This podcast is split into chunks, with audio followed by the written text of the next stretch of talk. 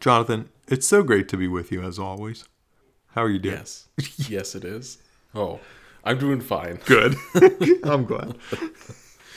This is uh this is wild. This is my first I guess this week's and next week's episode will be my unemployment episodes because it will be the two episodes that are released between jobs as I'm getting ready to move and start a new job in Richmond at VCU in uh, at the end of January. So welcome to Fun Employment, Seth. Fun Employment Jonathan's on the show this week. I'm excited for fun employment. But I have a question for you. What would you do in this particular situation if you lived to be 99 years old and 348 days? Would you want to be remembered as being 99.9 years old or 100 years old? Because you can include the 24 leap days that you lived through. First off, R.I.P. Betty White, because this feels like it hits way too close to home. Betty White, who died at age 99, and everyone was like, no, that's too soon. okay, so I would definitely say 99 because I'm just not buying the whole leap day thing.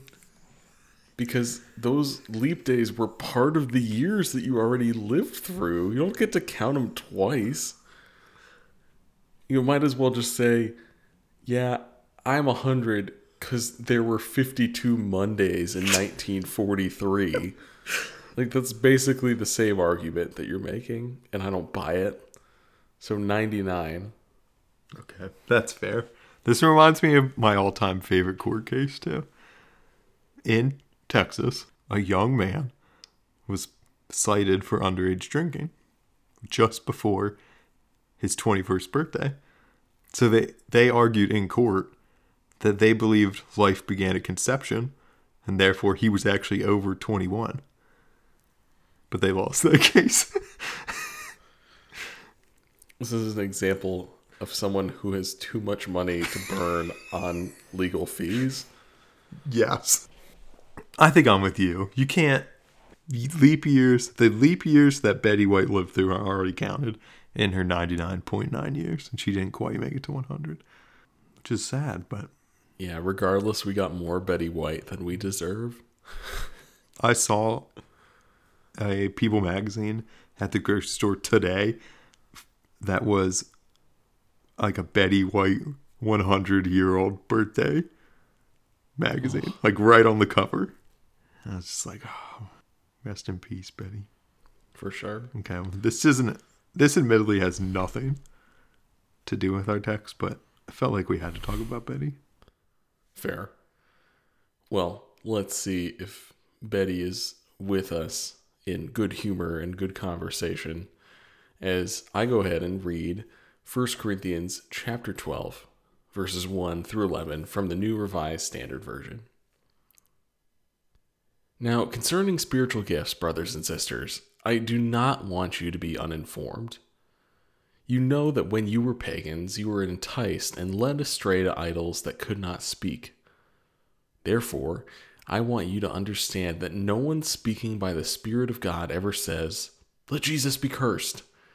And no one can say, Jesus is Lord, except by the Holy Spirit. Now, there are varieties of gifts, but the same Spirit and there are varieties of services, but the same Lord. And there are varieties of activities, but it is the same God who activates all of them in everyone. To each is given the manifestation of the Spirit for the common good. To one is given through the Spirit the utterance of wisdom, to another the utterance of knowledge according to the same Spirit.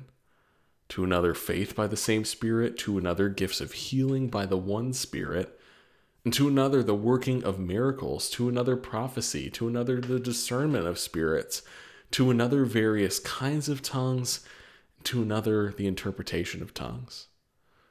All these are activated by one and the same Spirit, who allots to each one individually, just as the Spirit chooses. This is a pretty classic text, but is there anything that jumped out at you when you were reading that for us? Well, the first one is just a little nitpicky from verse 1 when Paul writes, I do not want you to be uninformed. I was like, why, why the double negative, Paul? that came to mind as I was reading. More significantly, though, I'm just thinking about how the idea of spiritual gifts has been utilized in my own faith journey. Hmm. Not necessarily with my own spiritual gifts, but more so how spiritual gifts are talked about and reflected in communities I've been a part of. And it's been interesting thinking about communities where I've been where this list and the others like it throughout scripture comprise the extent of spiritual gifts hmm. Hmm. for some communities, whereas others might be a little bit more open in recognizing additional gifts beyond what's listed in certain passages of scripture. And so I've worshiped in Pentecostal communities, more charismatic communities that might interpret these passages a little bit differently than you and I might now. But it it is curious to me how even in all that, even in recognizing different ways that we recognize these spiritual gifts, there's kind of a there's a antidote to that in this text saying that there are varieties of gifts and services and activities, but the same spirit. And I have a a different perspective on this passage because while I'm familiar with it as a text, I'm not really that familiar with it kind of in practice or hearing about it from the pulpit or even hearing about it like in Sunday school. Like as Lutherans, the idea of spiritual gifts that are that are like ecstatic or like really charismatic. Like that's like that's so far into people who are like love the hymnal. So this is like feels out of my wheelhouse. But I think it's helpful to me to be reminded of the way that these gifts can manifest. I think sometimes I have a a skepticism when I see people exercise like specifically the gift of speaking in tongues. I'm like, but this is a reminder that that is a legitimate gift that's given by God, but that we can exercise it only when it's appropriate and only kind of for the common good, right? So that's helpful to for me at least when I think about it. Is there anything else that stuck out to you? Well, just to respond to that that yeah. thought, Seth. Yeah. You know, I having worshipped in communities where speaking in tongues is more common, it's been interesting to experience it and experience it in ways where it was like kind of in the spirit of this passage where it was in line the experience was like in line with kind of the other gifts that were being exercised in that community space and other times when it totally wasn't and it was i think the curious thing about it was how the pastor was very hospitable to that experience mm. in like being very tactful and explaining what happened to folks who maybe never experienced it before because it's just kind of a strange thing. You know it, it's not something that normally happens in large gatherings right? Yeah. But it's but it's interesting. I think for communities that experience that they often are well served by taking these passages seriously by saying you know the spirit's not going to interrupt the spirit. Hmm, yeah. Right? Like the spirit working through someone speaking in tongues is not going to contradict the spirit at work through someone else exercising their spiritual gift. And so that that is that has kind of helped to kind of open my eyes to saying that might not be my gift or a gift that is part of my community. You know now worshiping in one kind of describe just similar description to what you said. But it doesn't mean that because it's not my experience that it's not valid. Yeah that was that was helpful. That's for me something that i need to keep reminding myself only because for me it seems so foreign that I come with it with some sort of skepticism. But I think that just like you said, like that's a valid expression of the spiritual gifts that that people have been given. What's so fascinating to me is that we've been talking about the gift of speaking in tongues. Out of all the gifts that are in this passage, that's Right. the one that has jumped out to us. And most scholars think that that's also true in Corinth at the time. That Paul writes this letters to them and he doesn't want them to be uninformed, just like you were talking about. So he wants them to be informed. Exactly. He exactly. But Paul has seen in the community that people are prizing speaking in tongues over all these other gifts. Like that's the one that everybody wants. And like that's the one that gets them mm. the most attention. And that's the one that's seen as the best gift. There's like there's almost like a hierarchy of spiritual gifts that's forming. And Paul writes this to try and clear some of that up. It's like, no, no, no, no, no. There are varieties of services, but they're all from God. There's lots of different activities, but it's the same God who activates them. They're all activated by the same Spirit. You know, this is all one level playing field. All that to say, it's so fascinating that we did what I think the people in Corinth did too. We were like, oh, speaking in tongues, that, like, let's talk about that. And then Paul offers us a corrective. But I've been thinking about this passage maybe a little bit more generally. And not just about speaking in tongues, but about speaking in general. About the way that we choose our words, the way that we use our words to edify people or to tear them down, the way that we take our time to explain things to people clearly. And I think, especially as podcasters, the way that we use our words is like of the utmost importance, right? This is what people get from us. They don't get to see us, they just have our words to listen to. So I've been thinking about that, and I wondered how do you think? This is a big question. How do you think about your words? And maybe I'll say it this way when you go to sit down in front of your microphone to do this podcast, like, how do you think about the words you're going to say? Do they just come to you? Do you plan them out? Do they come one at a time like they do for me sometimes? Well, I think, admittedly, Seth, it depends on the week. That's okay. And as as a clergy person who doesn't preach regularly, I think this is the closest I get to like the struggle of the regularity of putting together some sort of proclamation, right? Of thinking about the words that I want to say are important and I want to be careful and craft something. And sometimes that comes more easily, and other times it's a real challenge. But at the same time, the format of our podcast, where, you know, sometimes I prepare, sometimes you prepare, and we're responding if we haven't prepared, you know, I also, like I do now, like I feel, I also feel really comfortable in that space of more so being in conversation rather than being in presentation mode, kind of. and I think, I think we strike a balance there. But for me, there's there's just been a, a shift for me as I've thought about this over time. Hmm. Because in high school and college, when I first started preaching, I was under the impression that the Holy Spirit was only at work through your words hmm. when you were preaching spontaneously. Hmm. The Holy Spirit couldn't be moving when you were reading.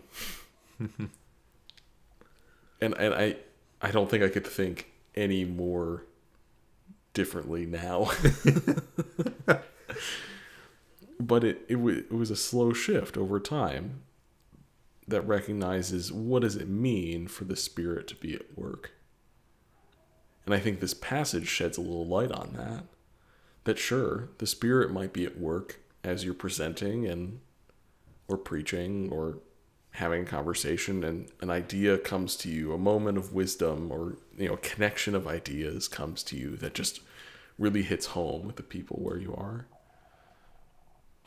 It could also mean that you're really charismatic and have the ability to, you know, work a crowd or stir up emotion. And it's hard to discern the difference. I also believe the Spirit shows up when you're digging into the commentary, when you're crafting the sentence for the seventh, eighth, ninth, umpteenth time to try to get the wording just right. Because I think we see here that the Spirit is with us in every exercise of the things that we do for the building up of our community. Hmm. Things that we do, as it says in verse 7, for the common good. And so, whether that is out front, whether that's the speaking in tongues, the stuff that we prize or value just based on prestige or privilege in one way or another, or if it's the stuff that happens behind the scenes that sustains the ongoing work of the church, it is one spirit and it's valuable. I've used this before when I've kind of been like teaching about this passage. And I wish for the life of me I could remember who said it.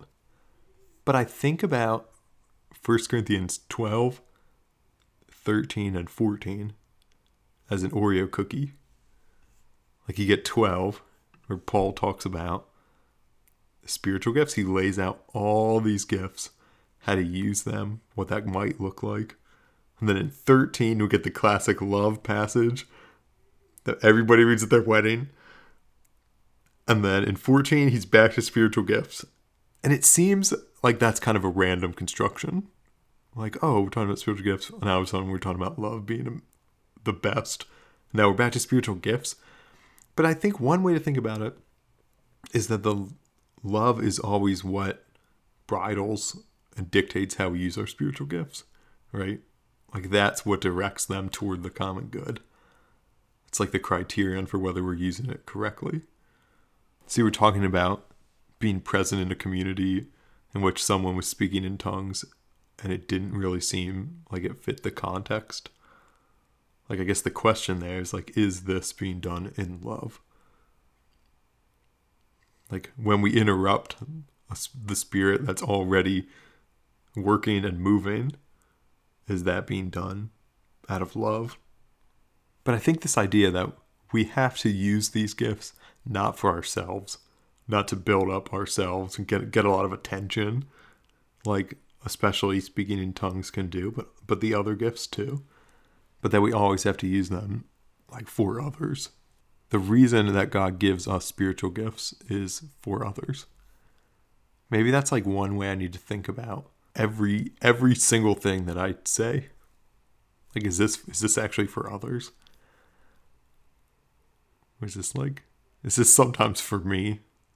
Like is this joke for me or is this joke for others? Am I doing this podcast episode for me, which I hope not? Or am I doing this for others? I don't know if you can do a podcast episode for yourself. So, to be honest, I'm sure. I'm sure we can. I'm sure plenty of people do. Maybe our Christmas spectacular. Yeah, that might be the closest. Yeah, I'm, I'm just thinking of another another passage in Ephesians chapter four. That's another spiritual gifts type of passage. Paul also writes, all these gifts are to equip the saints for the work of ministry. You know, to, as you say, it's not for us, but it's for God's people. And that's not to say, and I think we'll get a little bit into this next week. It's not to say that we are forgotten in that process, that we are sacrificed for the greater good but that our greatest good contributes to the common good. Hmm. That by living into that full expression of ourselves, we are contributing to the full expression of our community. And that is good. yeah, that's a helpful point. That the, that using our spiritual gifts doesn't in some way diminish us, but neither should we use it as some sort of like self aggrandizement. Yeah, it's so interesting for me to think about like the ways that we use our speech specifically because I've been I've had the opportunity to preach a little more lately and it's like whenever I do that, which isn't very often, it's like uh, I feel a holy trepidation to do it. I don't know how to explain it. Like a fear that I hope what I say is edifying. And I hope that I don't sling words too quickly. I'm not. I hope I'm not in the pulpit using it as like a punching bag. But I'm I'm there lifting people up and showing how God's at work in their lives and what God has already done for them. Well, next week we're going to pick up with the passage that's immediately after this. Is that right, Jonathan? That's right. We'll jump we'll jump ahead a little bit, talking a little bit about the body of Christ. Uh, just because it's a long reading next week, we're just going to focus more towards the tail end of the chapter. But I'm excited to see how those things connect. But I think before we close out this conversation, Seth, I think it would be really good for us to pray for an awareness of the Spirit in what we do, especially in our words. I appreciated your emphasis on that. Thanks, Jonathan. Well, I'd love to pray for us before we go. Grace filled God, you give us many and various gifts to use on others' behalf. Help us to count our speech among the gifts that edify. Encourage us to choose our words carefully and forgive us when we don't. We pray this through your incarnate word, Jesus Christ. Amen. Amen. Thanks everyone for tuning in. We're so glad that you're part of this community that we get to be a part of too. As we already talked about, next week we're going to keep going in 1 Corinthians 12 and talk about the body of Christ. But thanks for walking us through that story, Seth. Thanks for using your gift of speech to help me tell it.